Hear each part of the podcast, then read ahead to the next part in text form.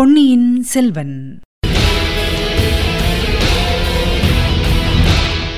வணக்கம். நீங்கள் கேட்டுக்கொண்டிருப்ப தமிழசேஃபம். தமிழசேஃபமில் இனி நீங்கள் கேட்கலாம் பொன்னியின் செல்வன். வழங்குபவர் உங்கள் அன்பின் முனைவர் ரத்னமாலா ப்ரூஸ்.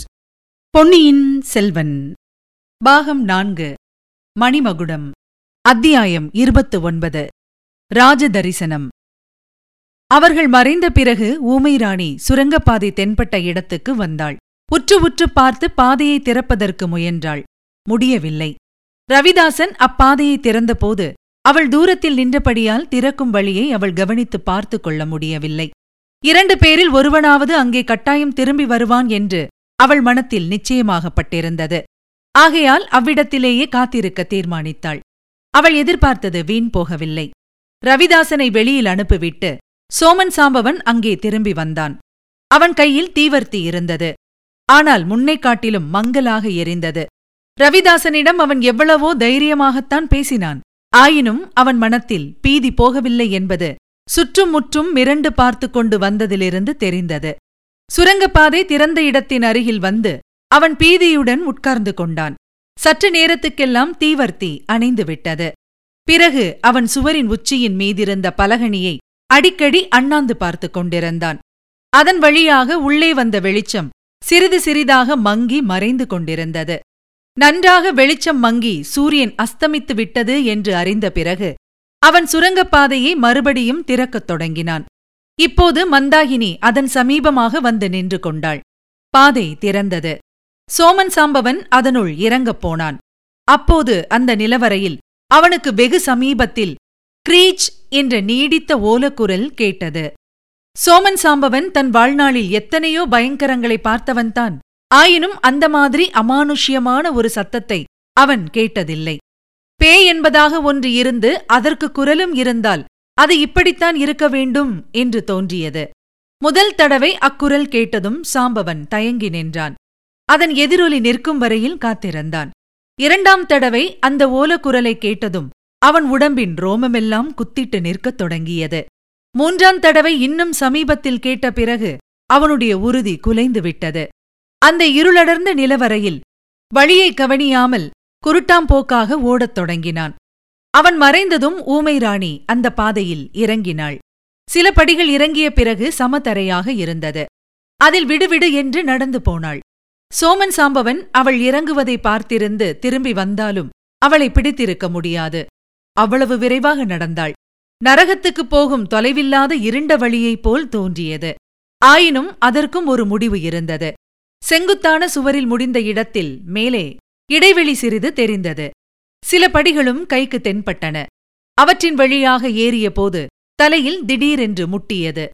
பாதாள பாதையின் படிகளுக்கும் மேலே தலைமுட்டிய இடத்துக்கும் நடுவில் சிறிய சிறிய இடைவெளிகள் காணப்பட்டன. அவற்றின் ஒன்றில் நுழைந்து வெளியில் வந்தாள். சுற்றிலும் பெரிய பெரிய பூத வடிவங்கள் தென்பட்டன. ஈழத்தீவில் பிரம்மாண்டமான சிலை வடிவங்களை பார்த்தவளானபடியால் அந்த காட்சி அவளுக்கு திகைப்பை உண்டு பண்ணவில்லை.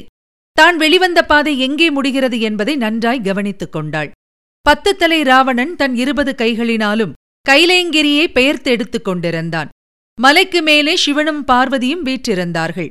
ராவணன் மலையை தூக்கிய இடத்தில் கீழே பள்ளமாயிருந்தது. மேலே தூக்கி நிறுத்திய மலையை அவனுடைய 20 கைகளும் தாங்கிக் கொண்டிருந்தன. அவற்றில் 2 கைகளுக்கு மத்தியில் இருந்த இடைவெளி வழியாக அந்த சிற்ப மண்டபத்துக்குள் தான் பிரவேசித்திருப்பதை தெரிந்து கொண்டாள்.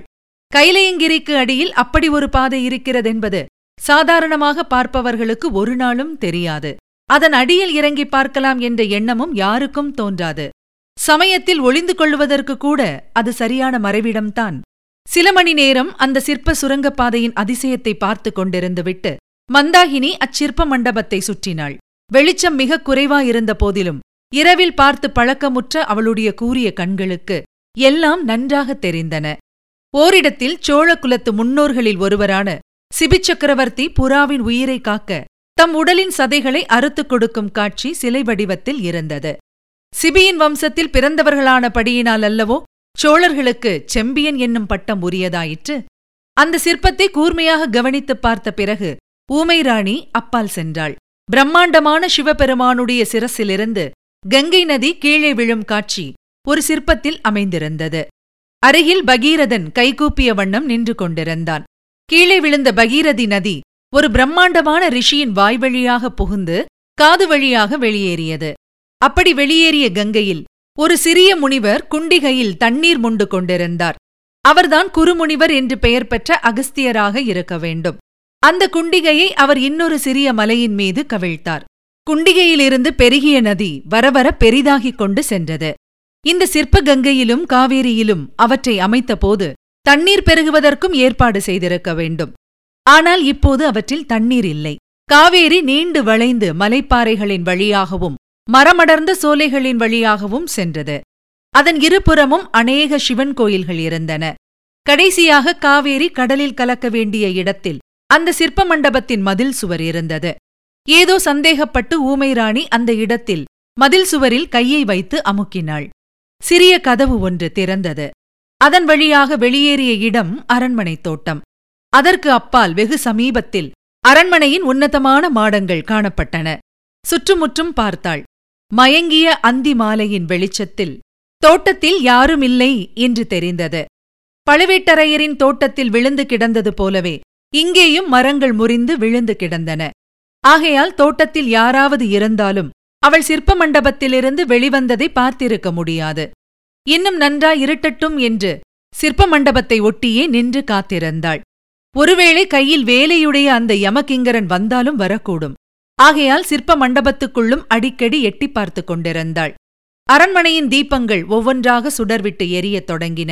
சிறிது நேரத்துக்கெல்லாம் அரண்மனை முழுவதும் ஒரே ஜெகஜோதியாக காட்சியளித்தது. கீழ் அறைகளில் ஏற்றிய தீபங்கள் பலகணிகளின் வழியாக வெளியில் ஒளி வீசின. மேல்மாடங்களில் ஏற்றிய தீபங்கள் வானத்து நட்சத்திரங்களுடன் போட்டியிட்டுக் கொண்டு பிரகாசித்தன. ஐயோ, பகல் வேளையை காட்டிலும் இரவு மிகவும் அபாயகரமாக தோன்றுகிறதே என்று மந்தாகினி எண்ணினாள். அரண்மனையை நாலுபுறமும் நன்றாக உற்றுப் பார்த்தாள். சிற்ப மண்டபத்துக்கு சமீபமாக இருந்த அரண்மனை பகுதியிலே மட்டும் அதிக விளக்குகள் இல்லை என்பதை கவனித்துக் கொண்டாள். காவேரி வெள்ளத்திலிருந்து தான் எடுத்து காப்பாற்றிய தன் உயிருக்குயிரான செல்வக்குமாரனை இலங்கையில் கொல்ல முயற்சித்த பாதகனும் அவனுடைய தோழனும் அரண்மனையின் இந்த பகுதியிலேதான் மேல்மாடத்தில் ஏறி நின்றார்கள். ரவிதாசன் இன்னொருவனிடமிருந்து வேலை வாங்கி யார் மீதோ எரிவது போல் குறிபார்த்த இடம் இதுதான். நல்ல வேளையாக இந்த பகுதியில் அதிகமாக தீபங்கள் ஏற்றவில்லை. அதற்கு காரணம் யாதாயிருக்கலாம்? நல்லது, அதுவும் சீக்கிரத்தில் தெரிந்து போகிறது. நன்றாக அஸ்தமித்து அரண்மனைத் தோட்டத்தில் இருள் சூழ்ந்தவுடனே மந்தாகினி சிற்ப மண்டபத்தின் வாசலிலிருந்து மிரண்டோடும் மானின் வேகத்துடன் பாய்ந்து சென்று அரண்மனையை அடைந்தாள். அரண்மனையின் அந்த பின்பகுதியில் வட்டவடிவமான தாழ்வாரங்களும் அவற்றை தாங்கி நின்ற வரிசை வரிசையான தூண்களும் பல இடங்களில் மேன்மாடத்துக்கு ஏறும் படிக்கட்டுகளும் காணப்பட்டன. தாழ்வாரங்களில் பெரிய விருந்துகளுக்கு சமையல் செய்ய உதவும் பிரம்மாண்டமான தாமிர பாத்திரங்கள், பழசாய்ப்போன தந்த பல்லக்குகள், ஒடிந்த சிங்காதனங்கள், இப்படி பல பொருட்கள் இருந்தன.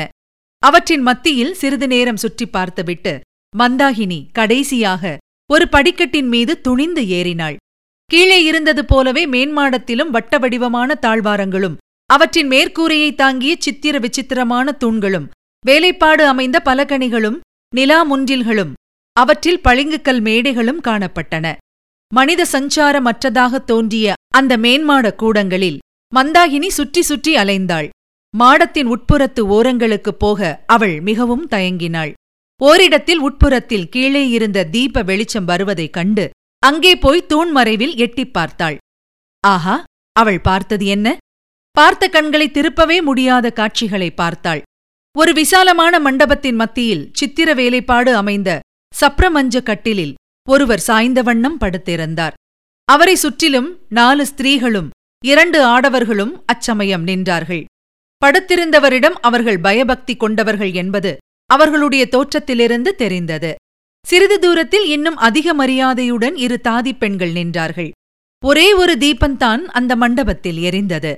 அதுவும் கட்டிலுக்கு அருகில் இருந்த விளக்குத் தண்டின் மீது பொருத்தப்பட்டு மங்கலான வெளிச்சத்தையே தந்து கொண்டிருந்தது. சுற்றிலும் நின்றவர்களை முதலில் மந்தாகினி பார்த்தாள்.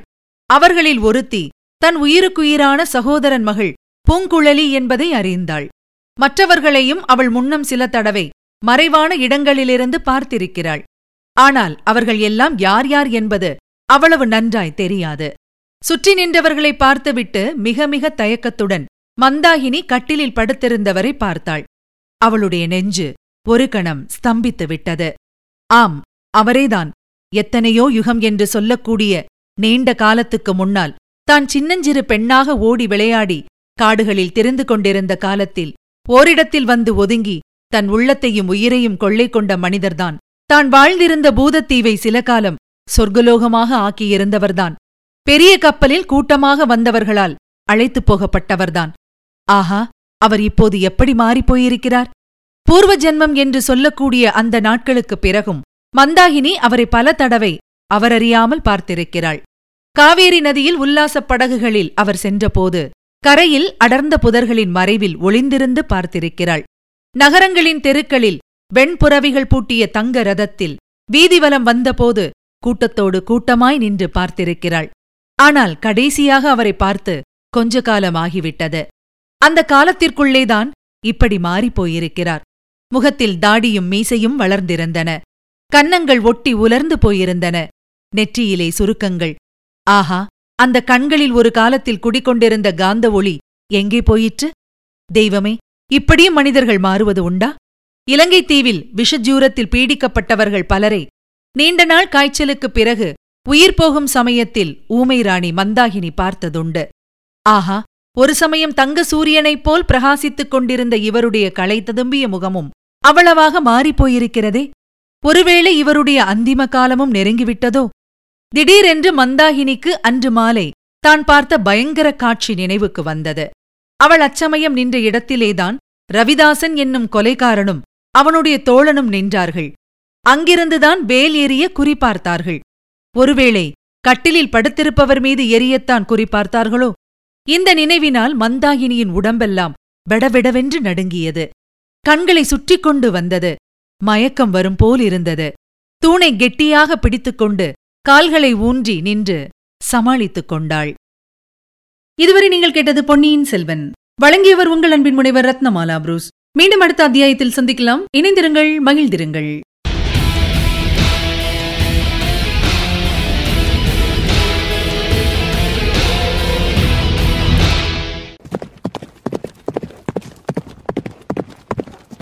பொன்னியின் செல்வன்.